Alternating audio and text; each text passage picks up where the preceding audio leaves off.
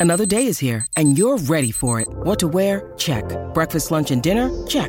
Planning for what's next and how to save for it? That's where Bank of America can help. For your financial to-dos, Bank of America has experts ready to help get you closer to your goals. Get started at one of our local financial centers or 24-7 in our mobile banking app. Find a location near you at bankofamerica.com slash talk to us. What would you like the power to do? Mobile banking requires downloading the app and is only available for select devices. Message and data rates may apply. Bank of America and a member FDIC.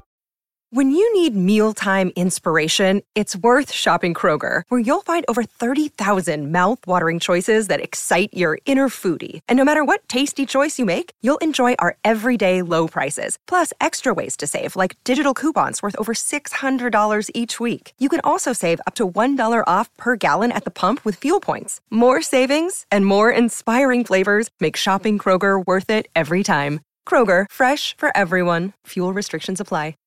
Here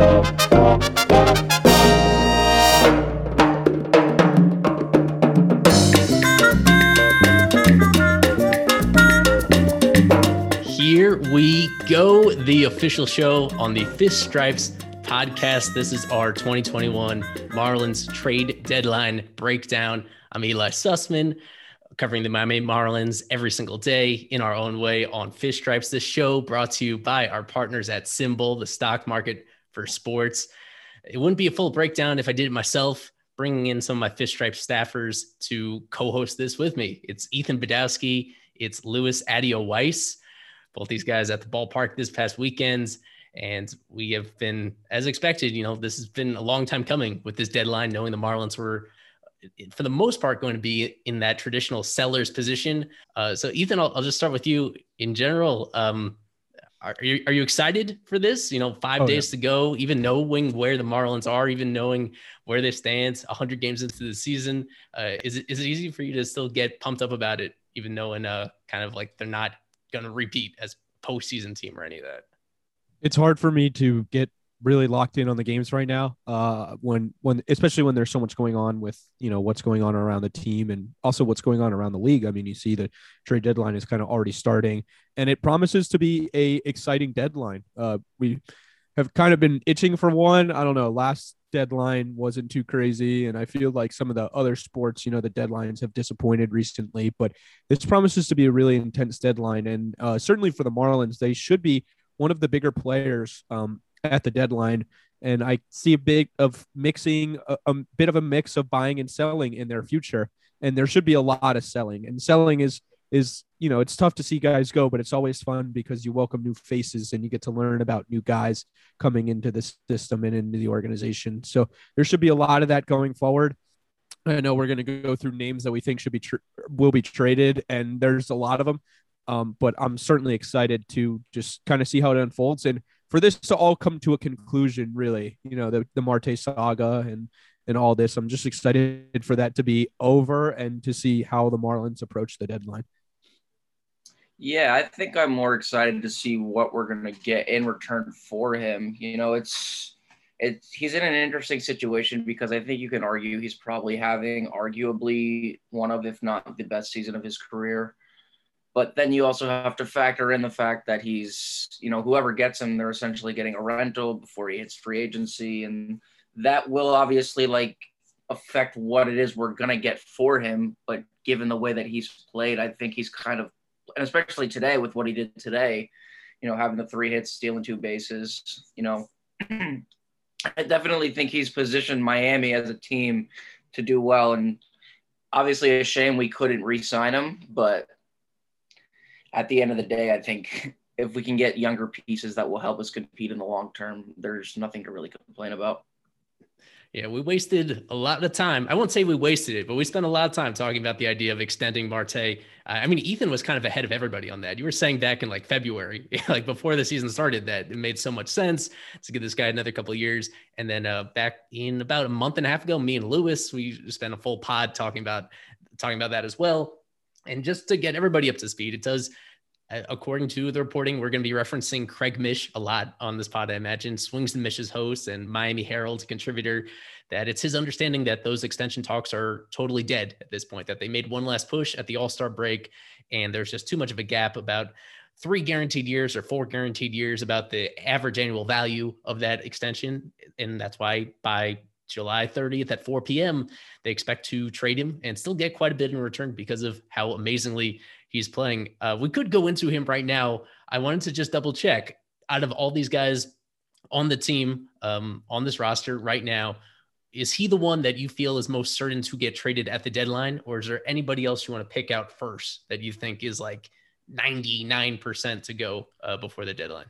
I'm, I'm going to go with the one of the, uh, into the bullpen with I'm hundred percent sure these guys are going to get traded, and it's Richard Bleier, Ross Detwiler, uh, and then probably Dylan Floro. Everybody needs every team needs a lefty bullpen arm. That's why you see Tony Watson get traded at every deadline. Like uh, the the trade deadline doesn't start until Tony Watson gets picked to shipped to a new team. So I just kind of think that uh, you know Detwiler and Bleier, especially with how successful Bleier's been recently, are pretty much guarantees to go. I would imagine Floro. I mean, you know, we know that Marte is likely to be traded, and it seems like he's going to be traded. But for some, you know, I'm not saying he's not going to get traded. I think he's absolutely going to get traded. But with the situation at hand there's a chance he ends up on the team at the end of the season, but I don't think there's any chance that a guy like Floro, a guy like Bleier, a guy like Detwiler are here throughout the rest of the season. So I would just say those guys in the bullpen are the most confident I'm in. The guys I'm most confident in getting traded. Yeah, we'll start with Bleier because I know Lewis is a big appreciator uh, the professional Richard Bleier appreciator of how good he is, even if it's a little unconventional. Give the people a quick rundown of how good he's been, especially lately, how consistent he's been the past few years, why you think he has pretty significant positive value at this deadline. Yeah, I mean, like you, all it really takes is a quick glance at the baseball savant page to really see like this guy is an absolute outlier in the era in which we play, where you know the emphasis is on velocity and spin rate and you know, obviously swing and miss, even though that's much more prevalent than it is now. But Bleier is like an extreme ground ball pitcher. I believe he's, I was reading some baseball savant metrics last night. He's in the sixth percentile in average spin rate, which essentially means that his fat, I mean, his fastball's not, he's a sinker baller. So, first off, you know, you can throw out a lot of that, those RPMs out the window. When you're not generating as much velocity as he is, you're kind of going to be a guy who's relying on ground balls. You're not necessarily going to be somebody who's striking everybody out, but it's just the way in which he goes about it. It's you know he's he attacks hitters. He doesn't you know he doesn't hold back. He doesn't walk guys, and he's essentially the perfect pitcher for what his skill set is as far as velocity is concerned, where he throws strikes when you need him to throw strikes, and he's very efficient. He's very quick. So I mean, like whoever gets him, obviously they're going to be getting a great reliever. Here comes a 2-2 pitch and a swing and a miss. What a job by Richard Bleier. Not a strikeout pitcher until the last 10 minutes when he got three in a row. Yeah, the bonus of Bleier is that he's controllable next year as well. His final year mm-hmm. of arbitration, and he's relatively affordable this year. It'll only be like a, a, tiny pay raise next year. I remember being really worried about him early in the year. He gave up, I think, four home All runs right. in the span of a couple of weeks.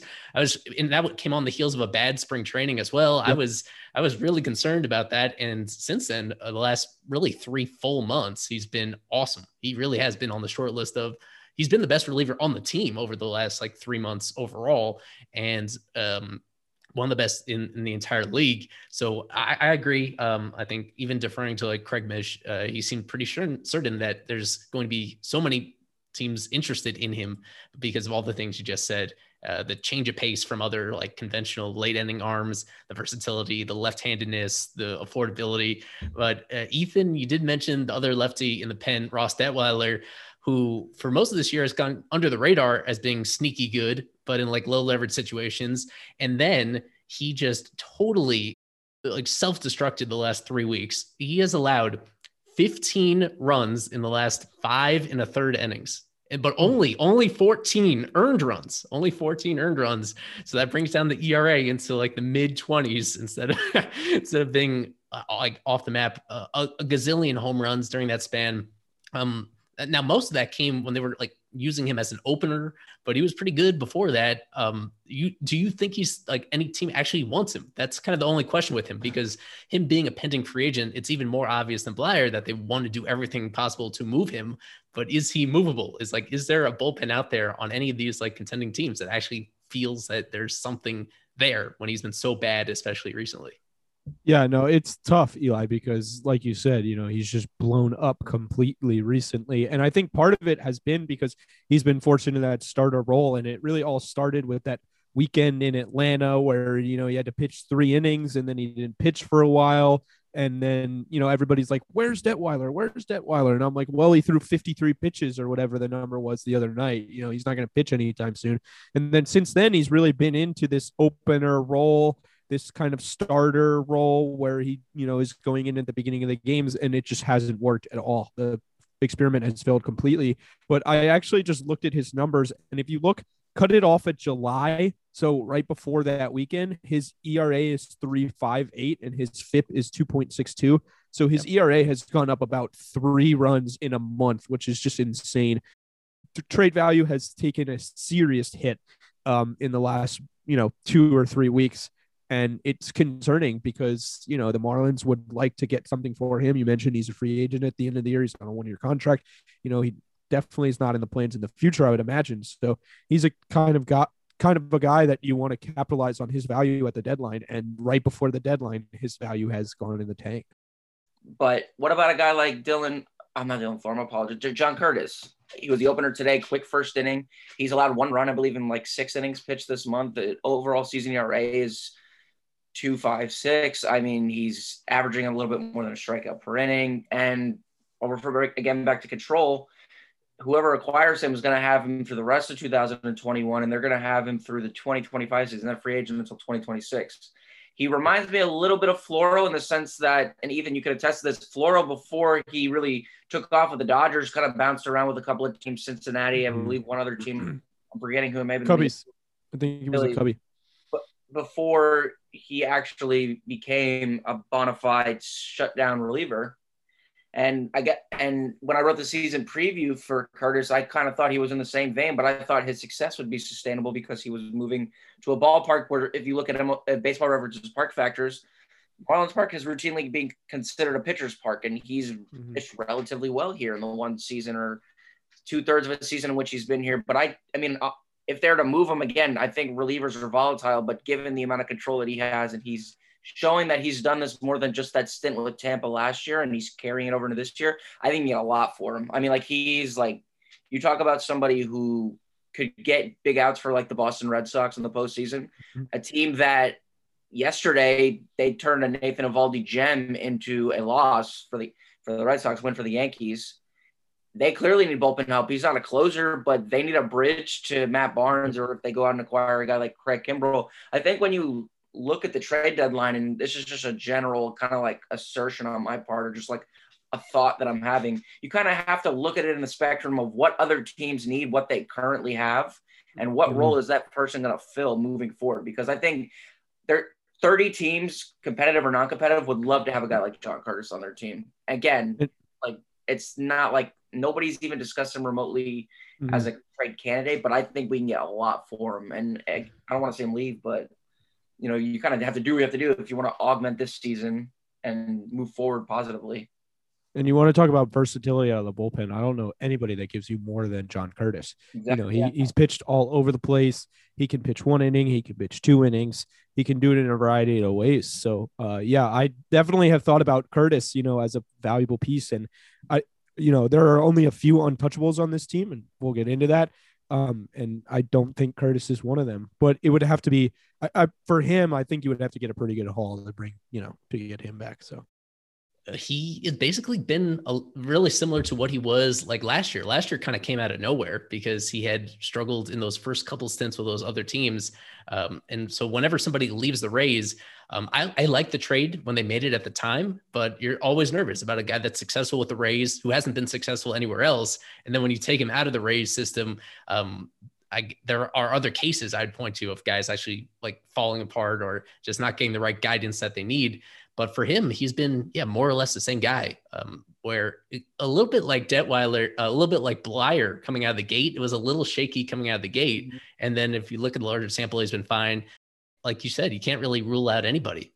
We've seen the way that this front office feels about relievers in general and how it's uh, always trying to rearrange things, uh, taking your best guess at when they're at the peak of their value, and then uh, not afraid at all to like cut ties with them I think that's the best way to approach relievers because you saw what happened a few years ago, you know, with Adam Conley and Drew Steckenrider and Kyle Barraclough, where they had value and the Marlins didn't capitalize on it. And then they were, you know, the most they got was a few, um, like a million dollars or so for Barraclough and IFA that they used on Victor Victor Mesa. And look how that's gone for them, you know. So I, I think that they're, they're, that I can't remember if that was the end of the last regime or the beginning of this one, but you know, they're kind of realizing you can get a bullpen guy from anywhere. I mean, look at Anthony Bender. You know, he came out of the independent league last year. So bullpen guys just kind of show up and you can just kind of fill the holes. And that's why I kind of think, you know, I agree that capitalize on bullpen value while you have it because they're so volatile and, you know anything can change um, when it comes to the bullpen so quickly and guys can blow up guys can be great guys can you know whatever so i think that you know, especially people have talked about, well, should they trade Bender? Should they keep Bender and kind of build a pen around him? You know, if you get the right offer for that guy, you should chip him off because he struggled recently and you never really know with relievers and uh, you can you can just replace him. So he's not like a repl- you know, he's not like Craig Kimbrel or Trevor Hoffman or somebody like that. He's a replaceable reliever, I would think. Have you guys given any credence to the thought of, and again, I know his sample size is so small, and you have to consider that he really hasn't pitched in the major leagues before 2021 since 2018. But Steven Okert, I mean, he's looked good today. He looked good today. He really hasn't looked all that bad ever since he came over. And in the way that teams can kind of utilize a bullpen in the playoffs, I think some team would kind of find some use for that. We don't really have any like deep emotional connection to a guy like that only because he signed on a minor league deal. And obviously he's made good on the promise that you know he got back to the majors and he's pitched really well. But do you think that there's anything salvageable with that either? I know you know we can get into that later but he's somebody i'm watching and i'm like we're not competing. So i don't necessarily understand the point in further rehabilitating a guy when it looks like he's figured things out. He's obviously setting up his slider with his fastball really well ever since he's been back in the majors but you think there's like some smart front office, maybe like Tampa or you know maybe LA, who needs some bullpen help? Clearly, after what they've seen with Jansen, though uh, Okert won't be the closer that could maybe utilize his services down the run, down the stretch. Yeah, I, I actually thought about that today, Lewis, when I'm watching him. I'm like, you know, because I'm in trade deadline mode, so I'm thinking, and everybody has value. Yeah, and, you know, he's been great. He's he's been really good uh, since he came up, and you know, um, I, I, don't see why not. You know, I was thinking about it and I was like, oh, it would make sense. You know, lefty uh, people need lefties, but I mean, you also have to have a bullpen at some point. You know, I mean, I imagine yeah. they they have guys waiting that they're going to call up. You know, maybe an Eveld, maybe Holloway goes back to the pen once the rotation gets a little healthier. You know, George Guzman, I think will get a shot in the second half at pitching in the pen, but you still do have to keep some guys. But I do think that, any, you know, any guy that gets the right offer on him should be available, no doubt. Yeah, with him, what makes me he makes me very nervous. So if you're asking about what I would do, yeah, I would look to get something in return because he is a fly ball machine. If you look at it, and mm, this was yeah. this has been all season, even at AAA. AAA, he put up great numbers, so many fly balls. And if you've seen where the jumbo shrimp play and how spacious it is in center field, um, I, I, think he was getting away with some mistakes. And it's I think it's the same thing here in the majors, where I mean, the positive is that he is um, pounding the strike zone. He's not walking anybody at all. Um, like that alone is a pretty big key for any sort of reliever whatsoever. Like he, he does some good things, but I mean, the bottom line is that he's this season at least, uh, and even before this, you know, early in his career, he had some fly ball tendencies, but they've been so extreme this year, both AAA and the majors. And what, what teams are afraid of most is allowing home runs. So if you're a guy that allows fly balls, but you're not also an overwhelming swing and miss guy, um, yeah. then it, that's yeah, it's just the math really hurts you. There's going to be mm-hmm. that, that's really the concern about it. In that instance, you know, I we're talking about places where Marte could go. I wouldn't be surprised if somebody, you know, the Marlins really want to trade Marte or they want a good return from a specific team, they say, hey, like if you want Marte, then we may have to we'll throw it. You get take Steven Okert off our hands. I mean, like it's a it's, it's a it's a hypothetical because at the end of the day, all this stuff is hypothetical until there's an agreement in place between general managers and then there's an announcement by somebody on Twitter. But if we want to trade Starling Marte to the Giants and we want to get Joey Bart to be our catcher for the future because I think we've seen enough of Jorge Alfaro behind the plate, you maybe if the Giants, who I'm sure aren't going to say no to additional bullpen help, bring a guy back that they have some familiarity with, put him in a bigger ballpark where he's had some success. He obviously wasn't great there, so there's a little bit of trepidation on my part. But do you think he can maybe be like a throw-in that other teams would use if they're trying to acquire big names from us? Here at Fish Stripes, we are proudly partnered with SimBull, the stock market for sports. SimBull allows you to trade sports teams like stocks and earn cash payouts when your teams win. Use your knowledge and the site's free daily market analysis to buy low, sell high, and profit on MLB teams, NFL teams, NBA teams, and beginning in July, college football, now available on SimBull. More than 2,500 early adopters have already started to invest. SimBull.app, www.simbull.app. That's where you go to create your free account. When you make that first deposit, use the promo code FISHSTRIPES, all one word, Fish Stripes, to get a $10 deposit bonus right away. The current Sim Marlins share price is $27.90. SimBull.app promo code fish stripes all one word to claim your deposit bonus and help build your portfolio. Invest in what you know. Invest in sports.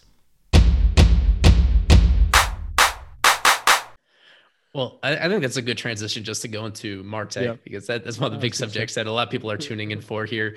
Uh, our marlins trade deadline breakdown. Starling marte he is he had that scary stretch, I guess, in very late June and early July, uh, where he was he was slumping pretty badly, and perfect timing for the Marlins. He's been exceptional as, since the All Star break. He's been one of the best hitters in the league since the break, and he's looked exactly like the best version of himself, the version you really don't want to trade away. Ethan, you kind of tweeted out as much how much you're going to miss seeing him play every yeah. day. He is, it's it's yep. it's painful. I mean, no matter how like prepared we are for this possibility, it, it is hard to replace him. It is there are very few number of players that have the variety of tools that he has and like the track record that he has. But we've reached this point where it does seem pretty inevitable. Um, not a hundred percent guaranteed, um, but pretty damn close. I mean, there's only yeah. two games between now and the trade deadline for the Marlins because of these off days. So, I mean, knock on wood, uh, there's very little opportunity for him to get hurt uh, and for anything like that to happen. He is this year uh, just to lay out the basics, earning $12.5 million. And by the time the deadline comes up, I think $4.3 million are still left. So that's not nothing. There are certain teams that uh, are going to take that into account when they acquire him. But by some standards, this has been his best offensive season. I mean, he is mm-hmm. today, we're recording this on Sunday. He stole two more bases, 21 steals in uh, 62 games. And as a hitter, he got himself back over 300 today. Um, in, in, to, in addition to drawing walks at the best rate of his career, in addition to hitting seven home runs in again 60 games, that's nothing to sneeze at either for a center fielder. He's been pretty amazing uh, this season. Uh, so 851 OPS, 139 weighted runs created plus. Uh, I mean, it, it's just you know, when I said I'm going to miss him playing, that's not even the fan in me speaking. That's just the baseball fan, the reporter in me speaking, where, you know, every time I get to go to the ballpark and watch the Marlins and whoever they're playing, you know, I get to watch Starling Marte do his thing. And I get to watch him every night because I'm watching these games every night covering the team. And, you know, it's just uh, every night he does something that is you can appreciate from a baseball perspective, whether it's he just always seems to move the runner over, get a, the base, get the timely base hit, drive the guy in makes the great catch in left center field last night. You know, it's just yeah, I'm gonna miss watching him play baseball every day, and uh, you know, hopefully he goes to a team that I enjoy watching, and uh, I can watch him some more. Third best team average oh! as Marte hits one a mile deep left center field. Goodbye,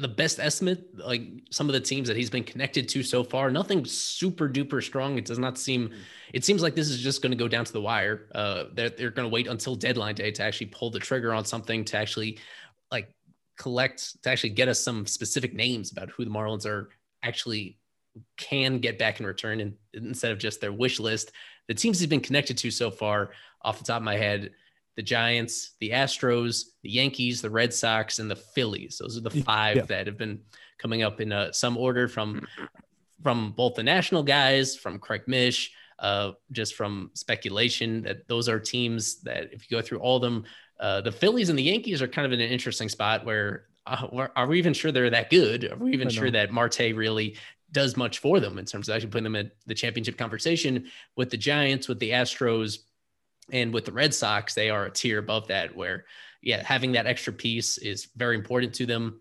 Um, all these teams being thrown out, let's see that I just went through. Yeah, all them very big budget teams as well. So when you're talking about that salary factor going on with Marte, I don't think uh, the only one that might like blink when it comes to that is the Yankees, just because they are right up against the luxury tax threshold, and uh, their owners, despite being ridiculously wealthy, are cheap when it comes to certain things like that. So that'll be an interesting fit. Uh, Lewis, you threw out the idea of like packaging with a reliever. Uh, I think that's been kind of a common thought that that's something that would make sense, just because you look at the recent track record of these big names that are pending free agents that are like exclusively rentals and no matter if you're Manny Machado, if you're JD mm-hmm. Martinez, if you're, it doesn't seem to be like even uh, Justin Verlander was in that position as well. Like these days, no matter what your name is and what your track record is, if you're like a pending free agent, there is this ceiling on what teams are going to give up in order to bring you in. You have to go back all the way five years to Aroldis Chapman, the last time that somebody really got like a slam dunk top prospect in return for one of these. Um, so I, I, guess that's something you have in mind, right? When you talk about bundling him with one of these relievers to like up that total value a little bit more and to raise the possibilities of the young talent that you could get in return. And then, well, that and then you, with Marte, though, I think he is a little bit different than obviously that's a factor that's going to exist in some form or fashion, given that you know most teams are going to say like, why are we going to give up an eventual six years of a of a good everyday major league player for two months of a great player who may not be back with us. But when you look at like the center field market, I the part of part of me genuinely thinks that whoever trades for Marte is going to have every intention of wanting to re-sign him. And I think just when you think about the Giants, they seem to make the most sense because if you really look who's been patrolling center field for them this year, it's been a combination of like Mauricio Dubon, who's mostly a utility infielder, Austin Slater, good defender, but the bat hasn't really showed much. Mike Tauchman, who just can't seem to stay healthy. And when you look at the center field free agent market, and I was reading Spotrac today, and it and it's you know it's some of these names are guys who are still technically active players, but they're not players that are, are going to give you anything per, as far as you know decent production goes. It's guys like Paulo Orlando, Billy Hamilton, you know, Ian Desmond's five year contract with the Rockies is supposed to expire, but we know he's more than likely going to retire because there's absolutely nothing left in that bat, nor has there really ever been anything there defensively. And Marte is just going to be a guy where they're going to be like, you know, he's the best possible option we have. If we don't really have any true options right now in center field, you know, I want to trade for this guy, but I also want to make sure that we make every effort possible to re-sign them. And and in the case that in the context of the free agent market for that position is just so thin, he may get four or five years from another team that are willing to overpay for two or three years of decent production when you know the back end of that is just going to look like, you know, a brown banana. It's just not going to look the way that we initially envisioned it. Yeah, I'm interested to see what ends up happening, you know, Lewis, like you talked about on the free agent market, because Craig Mish has said that, you know, he he believes that Marte is going to get four years and upwards of 60, 65 million dollars.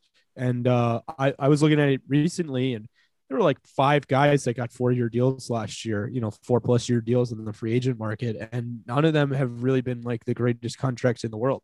Um, and so I'm looking at it and I'm like, you know, with the way free agency has happened recently and with a, you know, possible lockout looming, I'm looking at it and I'm like, I don't know that this guy is going to get four years, but he's definitely going to get more money than the Marlins would have offered him, you know, because they were obviously, I believe, going to try and go for the hometown discount when trying to get him an extension. And um, yeah, I think a great idea, you know, uh, to to up his value is attach a guy like Dylan Floro to him. You know, every team you look at uh, needs bullpen help. You know, uh, the Giants are just the one that I've thought about the most because it's the one that Craig said, you know, that that's the team he's heard, and they're in the top ten in blown saves. Uh, and we know that you know if the Red Sox are in it, they need help. If the Phillies are in it, they always need bullpen help. You know, uh, Yankees, uh, Astros, any of these teams can use bullpen help, and any of these teams can use a guy like Dylan Floro. So I think, you know, if you want to get one of those you know, big name prospects. Obviously, a guy like Heliot Ramos has been floated, or, you know, they want to go out and get a catcher. So Joey Bart is the name that's been floated. And apparently he's out there. You know, the, the Giants would be open in trading him. So that makes perfect sense for the Marlins to try and go get Joey Bart while also, you know, capitalizing on Starling Marte. But they're not going to be able to get Ramos. They're not going to be able to get Bart for just Starling Marte alone. They're going to have to attach um, on you know a bullpen arm, and I mean I would even attach you know um, one of these maybe a pitching prospect or maybe a lower level hitting prospect. Um, you know, a guy guy that I've floated around in trade proposals is Braxton Garrett. You know, the Marlins have seemingly have arms that have passed him by uh, in in their in their system. You know, Brax, we've seen him at the big league level. He had a great start last night. You know, I'm not sold completely on him at the big league level. And I think that there's still value for a team that thinks that they can get the most out of him. And so he's a guy, you know, I heard early in the year, I remember reading Mish saying that he's a guy that the Marlins, you know, would float around in trade proposals. So I think, a te- you know, the Marlins got to capitalize on Marte in any way they can. And, you know, they're not going to be able to get what they should for him just because of the way the market has worked recently. You know, he's a guy with an 850 OPS and 130 something weighted runs career plus, you know, at 32 years old, center fielder, obviously he's a rental, but maybe a team feels like they can get, you know, get a good start on extending him or they have a good chance at extending him, you know, you should be able to get a haul for that guy, but it just doesn't happen that way in in baseball anymore. And so I absolutely believe that you know, especially when you're talking about San Francisco and the way their bullpen, you know, they just don't have that much talent out there. Um, I think that, you know, that could be a very promising proposal for both teams um, because they desperately need center field help. And the Marlins, you know, they have things that would interest the Marlins, impact uh, prospect bats that are fairly close to the major league level.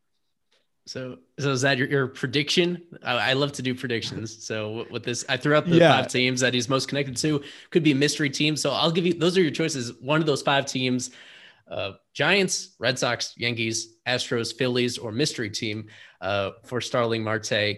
Are you going to go with the Giants? I, th- I think that's the. Yeah. Be- I think that's the best suitor for you know. I think both teams can make a trade that you know both teams would be interested in, and also you know, Mish is really good at this stuff, and that's the team that he's heard. You know, he's closer to the Marlins than I think a lot of some, you know, some of the national reporters might be. Obviously, you know, um, some of the national reporters might be hearing from the Philly side, from this side, from the other side. But it seems like the Marlins and the Giants have mutual interest in a deal here. And um, yeah, I'm I'm gonna go ahead and say that I think as of now, you know, things can heat up. We could get off the podcast and all of a sudden things are really heating up with Houston or something. But I think as of now, the the destination that makes the most sense is San Francisco. It's funny though. I mean, we we talk obviously San Francisco is not in our division. They play on another coast, but I was looking at alternative scenarios beyond San Francisco, which you know I think is further crystallizing as we speak because there's just things that they have and there's things that we have that are attractive on both sides. You know, I think of Houston and I think Myles Straw has done an adequate job there. He's rocking the 340 on base. You know, he's playing good defense. And for what they have right now with guys like, you know, Altuve hitting the way that he has, Correa hitting when he has, Obviously, Craig struggled a little bit lately. You know, you got Bregman coming back. Their offenses, they're on pace to be one of the greatest offenses of all time, you know, trash can or not. But then you also have, you know, I look at the Phillies and I look at their production at the center field position, and you know they tried to they tried to do Herrera out there again. For some reason, Roman Quinn still has a major league job. I believe they're 24th in weighted run created plus at that position, which again, it's not good. It's you know you're in the bottom six or seven of major league teams. Marte would be an upgrade there. But the question is, you know, with Dave Dombrowski there, who, in a sense, you know, Dave Dombrowski, as we know, it's his first deadline with the Phillies. We know because he was at one point the GM for the Marlins. We know through his years in Detroit, Montreal, and Boston that he's not afraid to overhaul the farm system if he thinks he can get a piece that he knows is going to help us win. The question is, you know, I don't know how much each of us have perused the Phillies, you know, top prospect rankings. What are we are we going to get somebody like a prospect and say Spencer Howard in return? Is Mickey Moniak going to be a name that's thrown in there? You know, like not a name at this point that I think merits any like really real excitement. He was a former number one overall pick in 2017 or 2018, but you know with what he's done at the minor league level and his uh, cup of coffee at the major leagues, it's nothing impressive. But I still think that they're definitely a team who you know could benefit from Marte services. And again, we let's not forget the Marlins have traded within the division before. We obviously acquired Omar Infante from the Braves, and we traded Dan Uggla you know, we're not strangers to this. Josh Willingham, I believe. yeah, well, and, and just a little bit more recent, Realmuto to the Phillies. I mean, that was only two and a half years ago. So um, I'll jump in because that that's exactly where I was going to go with it was the Phillies. That's going to be my prediction. I would boil it down to the Phillies or the Giants. Um, but the Dombrowski factor is a huge one. The fact that he has for like 15 years, um, especially uh, since we going back to the start of the Detroit tenure, that he's been so aggressive uh, at the deadline, uh, unafraid to trade away from prospect depth, like um, kind of unconcerned about how his prospect, his farm system is ranked. He does not mind going after these type of rentals. Uh, despite where they are, like hovering around the 500 mark as they have been all year, um, the top of their rotation is just so good, and um, the individual star power that they have at like half of their positions uh, on the position player side is so strong that like I can understand where they see a path to like sneaking ahead of the Mets, winning the division. As you laid out, mm-hmm. their center field has been pretty messy. Um, in, in terms of like having the budget to acquire Marte, I don't think that's a problem. I, I did do a little due diligence on like who would match up with them in a Phillies trade, and I think probably a guy that would be in the middle of that is Bryson Stott, who was their first round pick in 2019. He's a middle infielder uh, this year. At high A, he was OPSing a thousand. He got promoted to double A, and since then he's been pretty clearly above league average at double A as well, even being kind of young for that level. You know, just to compare, that's the same draft as JJ Bleday, and he's a guy that was drafted 10 picks later than Bleday, and to this point has definitely outperformed him at a more up the middle position. Um, so with him, I, I, think he's a guy that makes a lot of sense as a centerpiece with that. Although I, there's so many like scenarios for how this could go down. Uh, as I said, I boiled it down to the Phillies and the Giants. If it's the Giants, uh, when I saw Mish uh, kind of link them in that article, um, I, I, think that info came from the Marlin side saying, you know, we would really love some of these Giants hitting prospects, Heliot Ramos or whether it's Joey Bart, et cetera.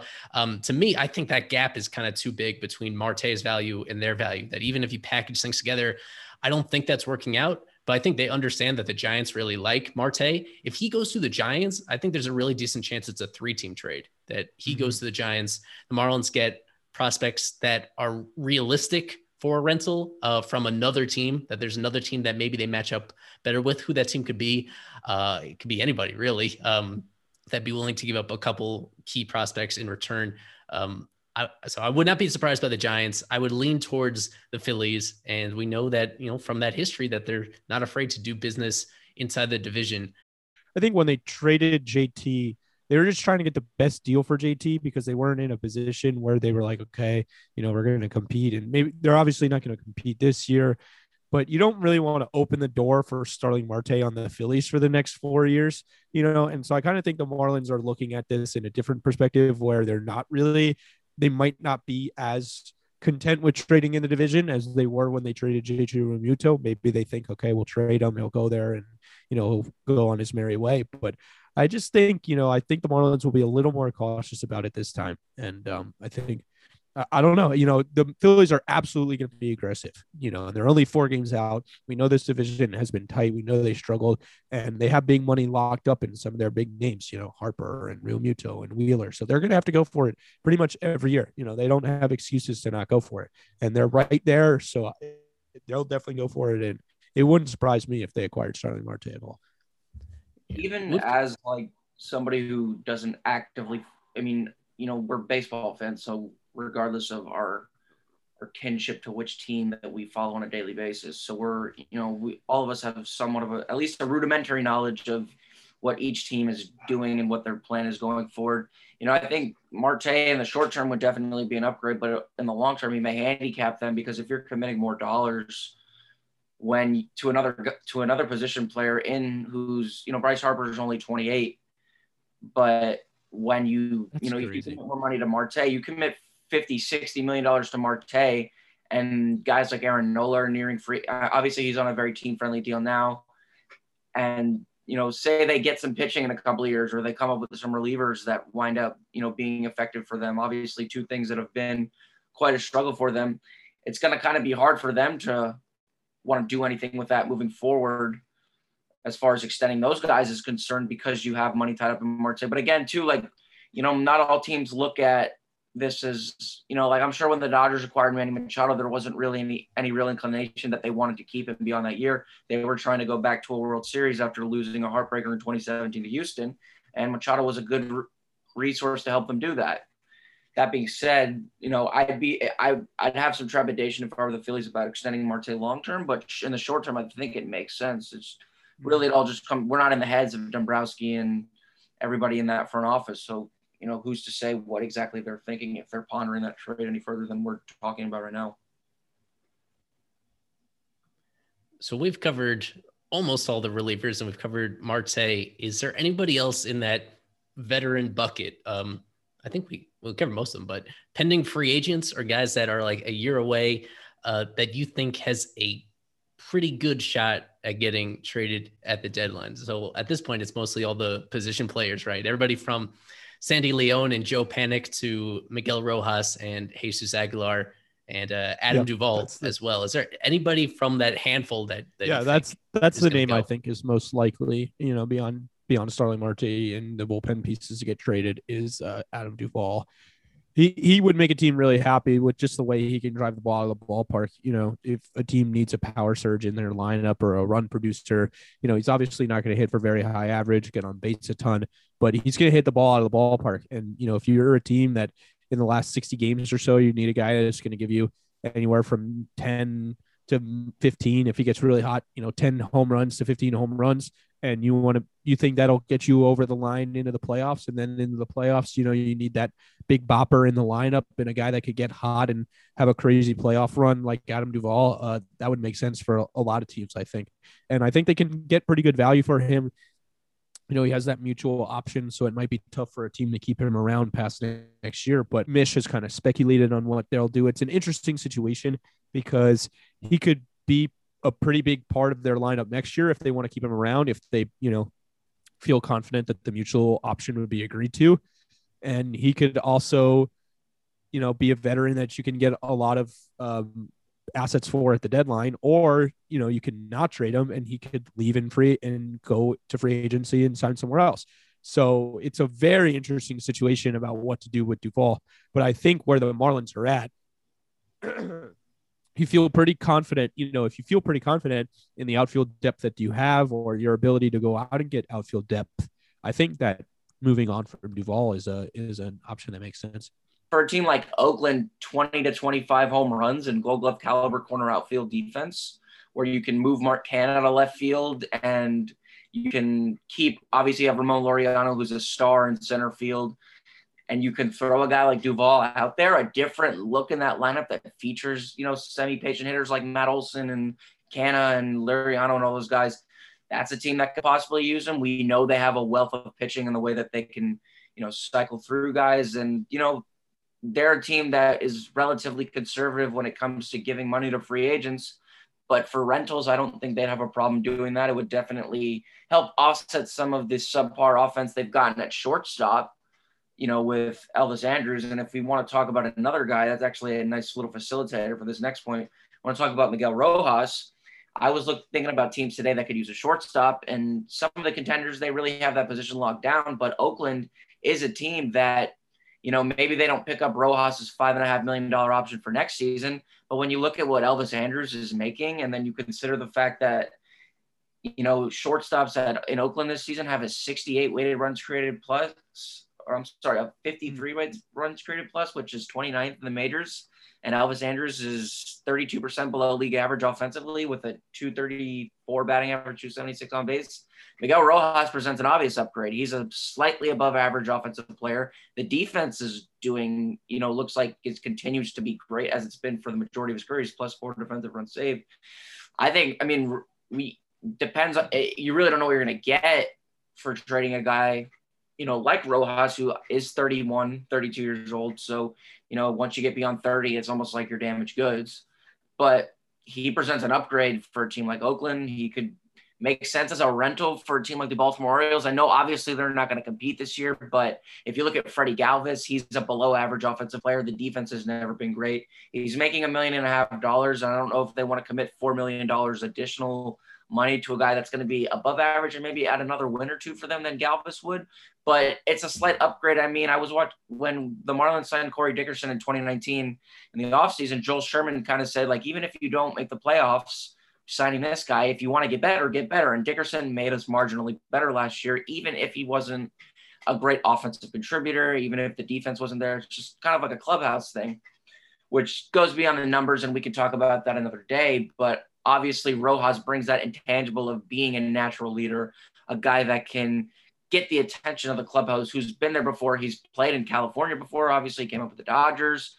I think he makes sense in Oakland. You know, no team would be too upset with him. The Yankees could possibly trade for him because really Gleyber Torres hasn't hit. You can move him to second, move LeMahieu to first. We don't know when Luke Voit's going to be back. So again, it's all about just looking at mm. scenarios in which guys can fit into another team's mold. And you know the Yankees wouldn't have a problem paying five and a half million for a guy like Miguel Rojas, who you know can he's shown that he is a solid player. If he's a 750 OPS guy in New York, better than what we've been seeing with Gleyber Torres, it makes all the sense in the world there. And you translate a 103 weighted runs created plus in Miami to New York, and you're looking at a guy that could be like a dark horse silver slugger candidate. I'm not saying he's going to win one, and I'd probably get a tattoo of Miguel Rojas on one of my body parts if that actually happened.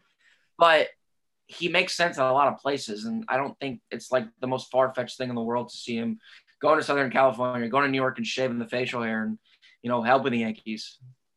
Yeah, it, the Rojas thing is fascinating because he could be valuable in so many places, but to the Marlins what he to me at least what he brings and and how valuable he is to this team is more valuable than probably anything they could get in return for Miguel Rojas and you kind of have to weigh those things against each other. You know when you look at it he's obviously the captain of the team. He's a you know above average offensive player he's a you know, great defensive player, Gold Glove candidate at short st- shortstop in the National League. Um, you know, when you talk about Oakland, like they just screwed up so bad not starting signing Marcus Semien. I mean, that was right there in yeah. front of them, and they just absolutely blew that completely.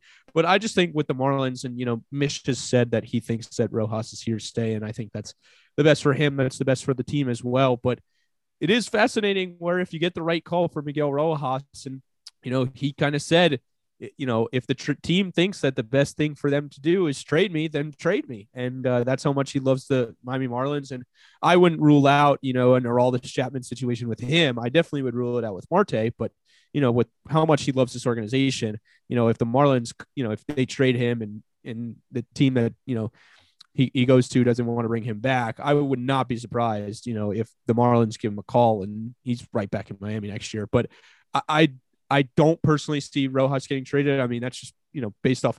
I, I never really saw it in the first place. You know, when we talked to Kim uh, um, a little while, uh, I think it was after the Corey Dickerson trade. You know, Mish asked yeah. her straight up, "Do you see Miguel Rojas on the team next year?" And she said yes.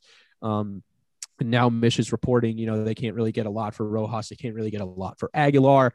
So those two look like the veterans that are going to stay. But I mean, and you know, like I said, you know anybody on this team except maybe Jazz, Trevor, Sandy, Edward Cabrera, maybe, and and you know you want to talk about want to talk about one of the two of the arms. You know, I think everybody could be up for sale at the right price, um, and and should be because you know the Marlins got to get better for 2022. I think that a lot of fans are going to want to see an at least 80 win, 85 win team in 2022. Maybe not a playoff team, but they're going to have to start winning ball games.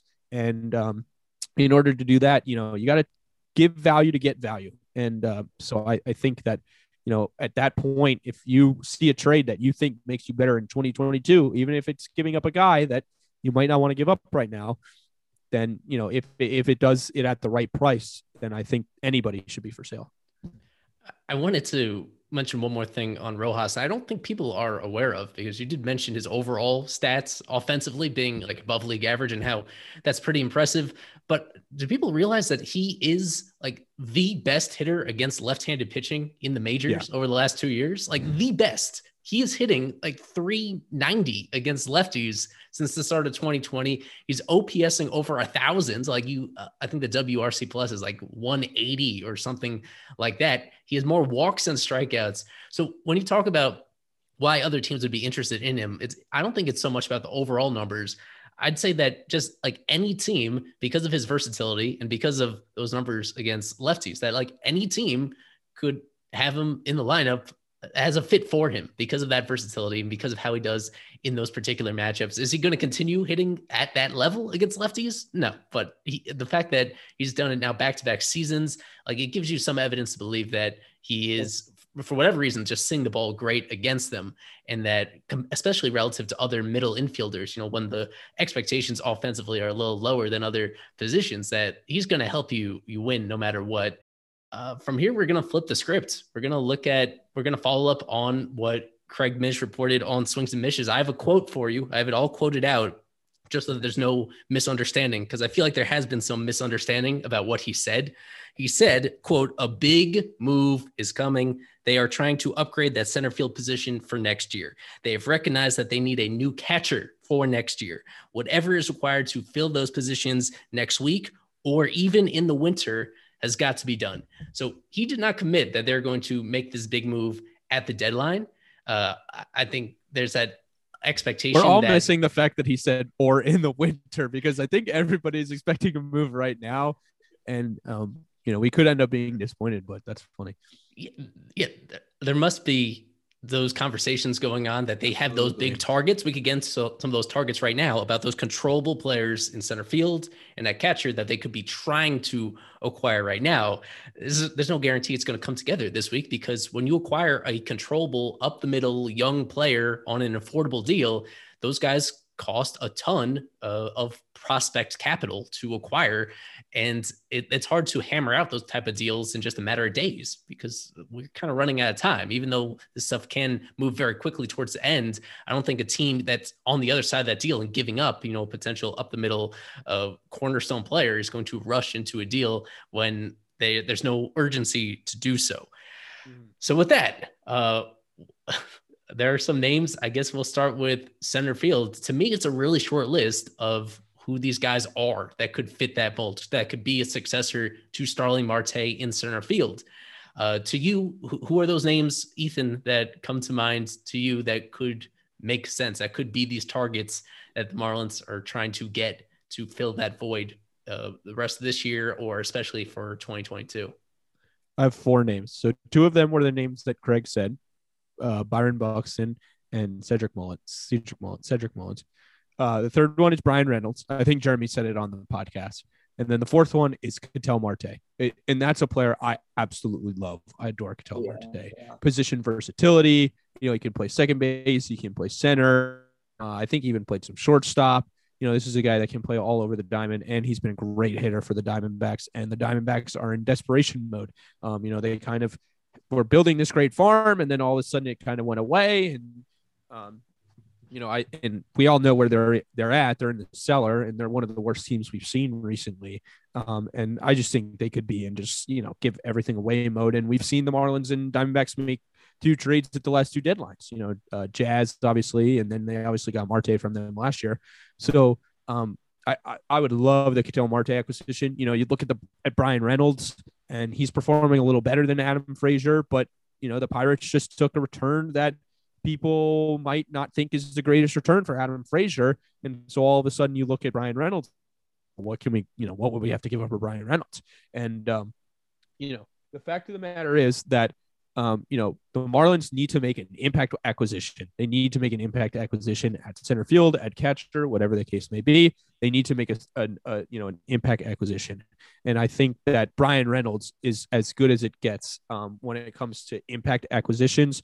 Um, you know, they have Jacob Stallings as well. You know, I'm not saying that a, a trade to get both of those guys would be crazy, but you know, I think that um, you're talking about you know, two really good players that you could get from Pittsburgh. Talk to them about guys and, you know, Bryan Reynolds. I mean, look, we know about the pitching surplus in the Marlins organization, and you would absolutely have to tap into that to get a guy like Bryan Reynolds.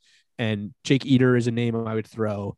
Um, you know, I would even be willing to throw Max Meyer. Um, you know, I don't think he's untouchable. I think if you want to talk about an untouchable pitching prospect, I would go with Edward Cabrera.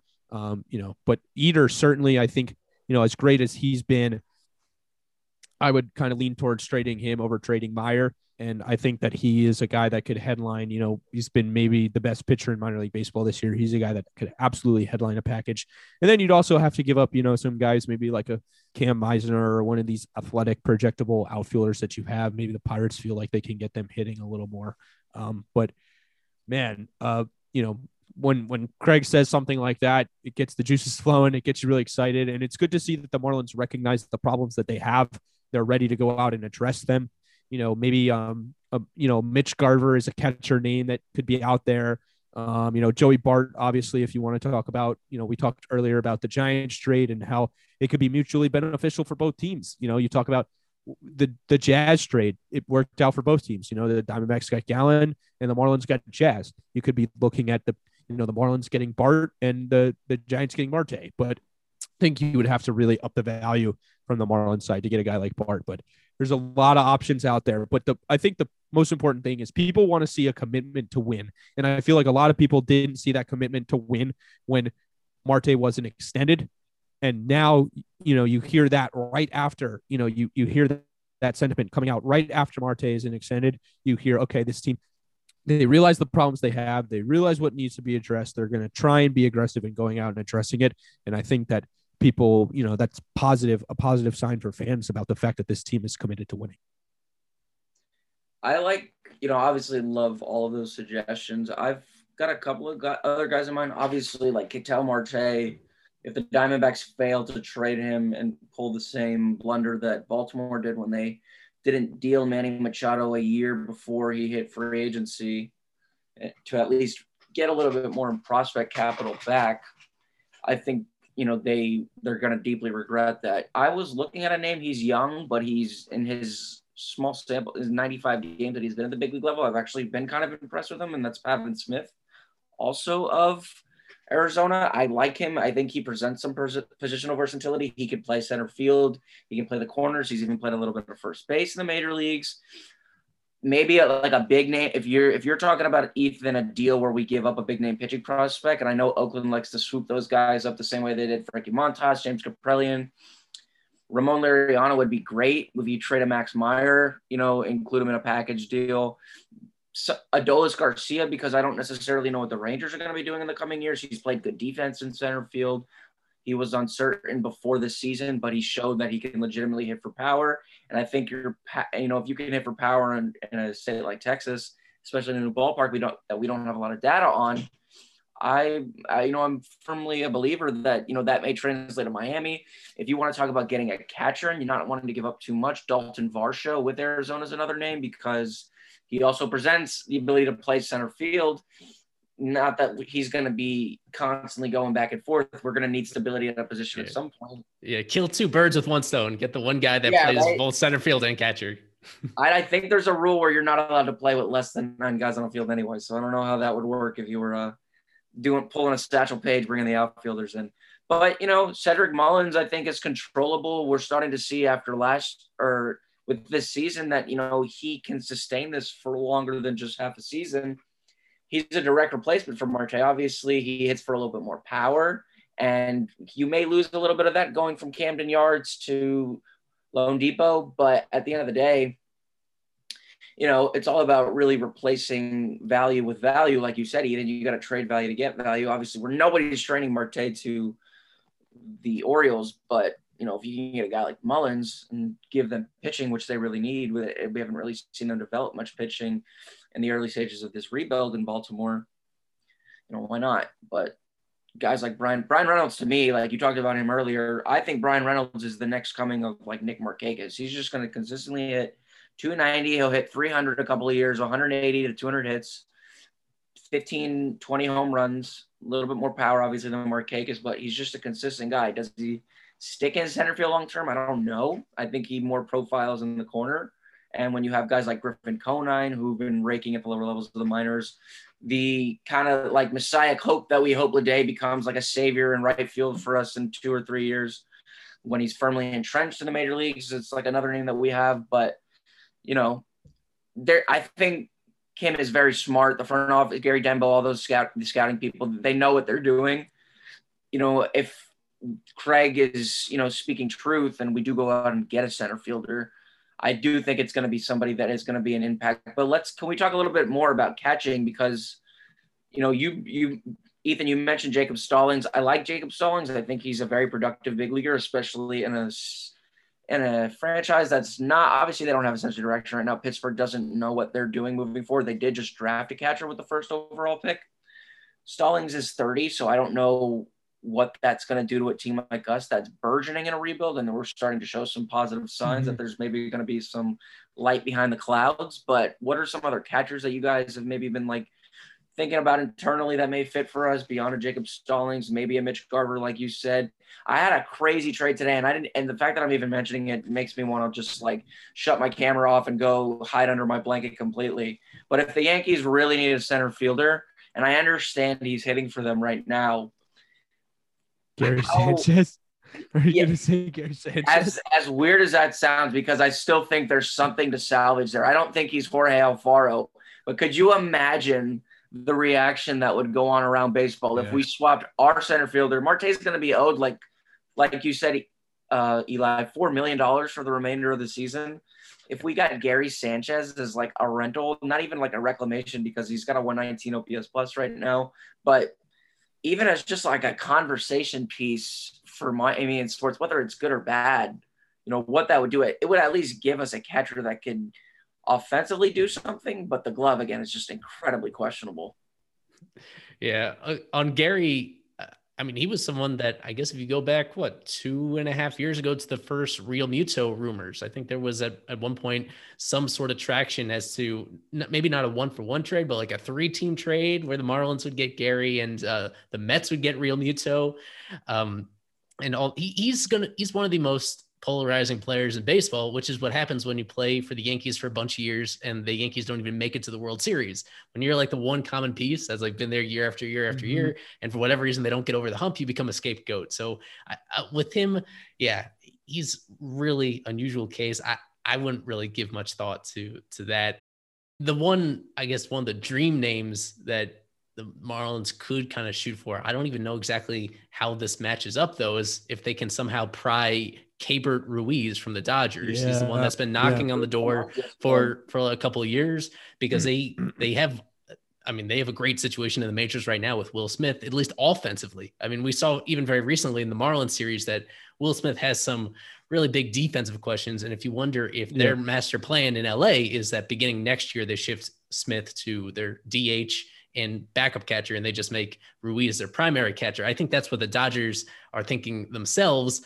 That being said, I mean, they're the defending world champs. They need to think about winning every single year and getting a championship every single year. I don't think the pieces really align with that. Uh, I mean, if we go to this report from Joel Sherman of the New York Post, he wasn't really reporting this. He was just kind of uh, suggesting that the Marlins seriously keep an open mind about trading one of their big three starting pitchers, whether it's Pablo or Trevor or um, Sandy, to a team like the Dodgers and that they'd be able to get in return like a huge package that includes Ruiz, uh, Gavin Lux, and even more than that.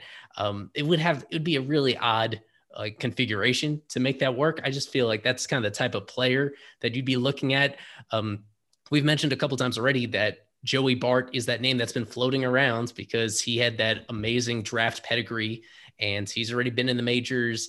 Uh, he's knocking on the door again. He seems like he's blocked with the Giants, and yet his value overall is a little bit down from where Ruiz is. So he seems like more realistic. Um, but yeah, this is this is just like my personal taste. Is like I like Ruiz's hitting profile a little bit better. Like I trust him to make more more contact in the majors. That we just see so many of these really productive minor league players um, that even though they tear the cover off the ball in the high minors, especially in AAA, it does not mean anything. And I fear that because we've already seen Bart in the majors for an extended stretch last year, and he just he was not a really good hitter. Um, that that little sample, I weigh that even more heavily than what he's doing in the minors this year. So for me, I'm someone that's I'm really low on Bart. I understand why other people are into it, and I feel like uh, there's a certain price where you have to take a flyer on that type of guy. Um, to me, yeah, to me, he's he's not like a super. I, I don't love it though. For me personally, I wouldn't I wouldn't make a huge investment in him. Um, that uh, but I would go down the list of, you know, again, like all the biggest catching prospects out there that are either in double A or triple A. Um, I, I, think that's something we'll do on the site in the coming days is really like digging into all those guys um, to like make an educated guess about whose bat will translate to the next level. Um, as much as we want to prioritize the defensive side, the intangible side of being a catcher, I mean, the bottom line is the Marlins are held back by the fact that they're getting no offense from that position as well. None. Yeah, you know, the thing I think the Marlins have to do at this deadline is to really excite the fans in a way is they got to get impact bats at the higher levels of the minor leagues. You know, no more of no more arms, we have they got enough arms you know the, the fans i think they've seen enough pitching prospects come in. I think they're tired of pitching prospects and they're tired of you know low a hitters that you know high strikeout rates. You need guys that are performing. They're putting up high ops numbers. Or you know they've got good minor league numbers. You know we brought over Lewin. That was great. Fans were really excited about that one. And I think fans are still excited about Lewin. Jazz had his question marks, but fans were really excited, you know, when they brought Jazz over. And I think the Marlins have to go for a similar kind of trade here where they've got to get you know, and obviously you talk about getting a guy like Buxton, Mullins, whatever, whatever. You know, the Marlins have to get some kind of impact bat that will make noise in the major leagues as soon as possible. A little bit more on Bart Eli before we get to what Ethan was talking about as far as acquiring a bat that's going to play not only now but in the coming years when this team is hopefully, you know, bearing more fruitful fruits. I think there's still some some meat on the bones of the fact that Joey Bart is a first round pick and he's kind of been listed as the in the heir to the Buster Posey throne in San Francisco. And obviously, like his numbers in college, he's hit. He's hit a little bit in the minor leagues, and with what he did in the majors last year, given that Posey opted out of the season. And it was really just like a weird audition for Bart, and he didn't impress. That's one thing, although the defense we've seen is already elite. So that would immediately present an upgrade over a guy like, you know, Alfaro. I honestly like we've talked about Sandy Leon being traded as much as he's pretty much just you know, a standing stick at the plate with uh, providing little to no offensive value. I don't see anything in the way of him being a valuable offensive contributor. But I don't want to lose, you know, I don't want to lose a guy like Sandy Leon who's mm-hmm. contributed to the pitching staff the way that he has. I believe I forgot whose graphic was put on Twitter the other day, but it was a compare contrast of pitcher ERAs with Sandy Leon compared to Jorge Alfaro. And for the most part, most pitchers pitched better with a guy like Leon there. I think not having Leon there in whatever role in which he's with our team would greatly hinder the development of guys like Trevor Waters, who have greatly attributed their success to guys like Sandy and kind of just making it a lot easier back there for them.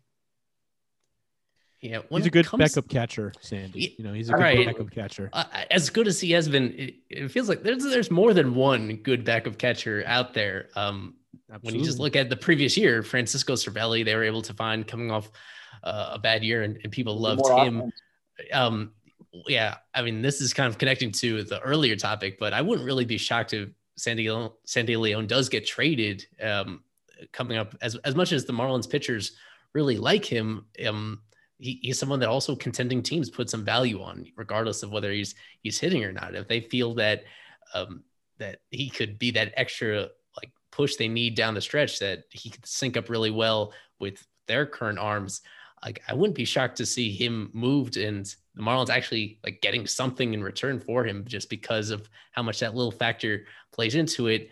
Um, it's just he's been such a bad hitter going back for years and years. Um, he had that amazing stretch with the Red Sox out of nowhere, and then like for the last four years, he's been, you could pull it up. He's been right down there at the very bottom in terms of all hitters in baseball, that in terms of the guys that actually get steady opportunities, which really just limits his role quite a bit when it comes to that. But it's, yeah, it's interesting, man. Um, because yeah, in this system right now, there's, um, they, they of course made this really splashy draft pick uh, in Joe Mack just a few days ago, and they finally signed him officially. But if you're being generous, you know, he's in the big leagues three years from now. That's being really generous. And it's probably closer to four, four and a half until he actually gets up here. Um, and some of these other guys at the higher levels, really mixed results um, to this point. Uh, with, I guess I'll throw out the name of of Nick Fortes, who just got called up to AAA, even if it's very temporarily. Um, he's someone that they'll really want to find out about. I wouldn't be surprised if he actually gets called up to the majors at the very end of this year, just because he's coming up on his Rule 5 draft eligibility. Um, he's got to be put on the roster anyway, the 40 man roster. So he's a guy that they could like put in, uh, they could figure out what they have in him. Uh, but the question is whether they, um, they don't want to wait whether they are they can lock in on one of these guys that are kind of out there uh, that are ready in another organization that you feel more confident in and what ready to make that really big investment in uh, it's it's definitely a possibility uh, I, I did want to remind people again that like that possibility of it happening it doesn't necessarily mean it will happen at this deadline it could right. be something that waits until right. the off season um, but in terms of things that they could do at the deadline, uh, I think Ethan, you, you touched on it, how you, you want to emotionally kind of salvage this season yes. with the fan base yes. and you want to continue moving this like on a, mm-hmm. a path you want to give people a reason to believe that this isn't a step back that this is still part of that same progression they've been making the last you know three and a half four years and and jeter kind of said it you know i it christina put out an article, and I think Jordan did as well. You know, with the quote where he talks about, you know, at the last deadline we got Marte, and at the last deadline, you know, we got Jazz and Lewin and Jesus, and we've, you know, he, he's our team go to you know, team, and we're to make the same moves that we feel like will improve the team and you know, got to be major league help. You know, at some point, it's it has to be has to fall on the field, and I think the Marlins will have a good chance in this. Get Buxton or Reynolds or um, a Bart or somebody. The future on this 22 on the and say you know, this is we're rolling. These are the guys that are going to be partnering. I, should, you know, note that all these guys come with question mark. Says, you know, wasn't a great hitter in the minor leagues, but he's having a great year. You know, he doesn't have the best track record. Joey Bart hasn't been great in the major leagues, but he's hit like crazy in the minors, really minor. So that's certainly encouraging. He's putting up great numbers in AAA this year. Buxton can't stay healthy. Bryan Reynolds, you know, is this a one-off season where he's hitting 312 with a 992 as earlier in 18 home runs? You know, is that a one-off season? Is, is that sustainable? Ketel Marte might cost a lot. You know, he might be really expensive. So all these guys come with question marks, and all of them come with track record questions. I think but at the end of the day, you know, the, the effort will be rewarded, I think, for the Marlins in terms of just a fan base standpoint. They will applaud an effort to get better. They will appreciate that the Marlins are trying to win. You know, there have been questions about whether this organization is actually trying to win. And, you know, at one a couple weeks ago, it looked bleak. But all of a sudden, you look at the fact that okay, they gave Starling Marte an improved offer, and really it came down to he wanted four years and they wanted three years, and now all of a sudden they're looking to make a splashy acquisition for 2022 because they realize, you know, they that there's nothing to replace Starling Marte, and they've got nothing at catcher you know, and nobody really has the problem with catcher is nobody really has anything with catcher. It's such a depleted off, you know, it's such a void when it comes to offense where there's just not a lot of good offensive catchers unless you have a guy like JT Realmuto or you know one of the top catchers in the league. So you know, taking a flyer on a young catcher is is promising in terms of the perception it gives you, but it might not pay off. You know, Jorge Alfaro was a promising young catcher once, and he hasn't just hasn't been able to hit at the major league level. And um, you know, there there are concerns with every player, but at the end of the day, you know, you, at some point you got to start taking some risks and it's enough with the stockpiling prospects. Um, and it's time to use some of that. You know, we've seen them use that pitching stockpile before to go out and, and improve. Um, And I think this is another great chance for the Marlins to do that. And um, you know, from all reports and what it seems, it seems that the Marlins are going to do that. It, well, I'm glad you brought up Alfaro one last time because it's a shortcut for people to say, "Oh, we need, we really want a top 100 prospect." That like that seems to be the threshold a lot of people really love to be one of the top 100 ranked prospects in baseball. I'm not sure if people realize this, but Alfaro more or less set a record. You know, he was a top 100 guy for five straight years when he was in the Ranger system, when he was in the Philly system, uh, across like multiple outlets, across like Baseball America and Pipeline in 2012 and 2013, 2014, 2015, 2016. You could look it up. Like all these lists are still up there. And he, he's a guy that no matter what he did in the minors, like it was encouraging enough that he like stayed on those lists and that just doesn't guarantee anything. Like there's just a different it's like Brendan Rodgers. It's like Brendan Rodgers has been yeah. on the on the but top 100 list since like 2015. I think he finally just graduated recently, and he's done. You know, he hasn't done much, and it's the, you know that's I'm at fault of it. I did it with the Padres trade and the Pirates thing. You know, I said, oh, they you know the Pirates only got one top 30 guy from the Padres organization, and you know no top 100 prospects for Adam Frazier, who's an all star. He's having a great year. And but you know, every team values guys differently. You know, the Pirates, the the guys that they acquired are having two really great seasons. You know, they got the top five prospect from the Padres organization, but the other two guys are having two really great seasons. And so the Pirates Padres are looking at that, and MLB Pipeline hasn't been updated yet. If it was, these guys, you know, might crack the top 30. One of them I keep seeing would crack the top 20 for the Padres organization in a great farm system. So every team values guys differently. And, um, you know, that's why at the end of the day, we don't know, you know, we can make trade trade proposals with Braxton Garrett and Jose Devers and Cam Misner and this one and that one. But, you know, Craig, Craig is also saying to us that teams don't really value a lot of the hitting prospects that the Marlins have, except for Peyton Burdick. So, you know, how, how we don't know how teams value Marlins prospects to the point where we don't know what they would have to give up to get some of the guys that they're after. We also don't know the guys that they're after. It's a type of player that they're looking for, controllable, young, talented center fielder, but it's not, you know, it's not like Mullins is a guy that they've had talks about or Buxton is a guy that they have talks about.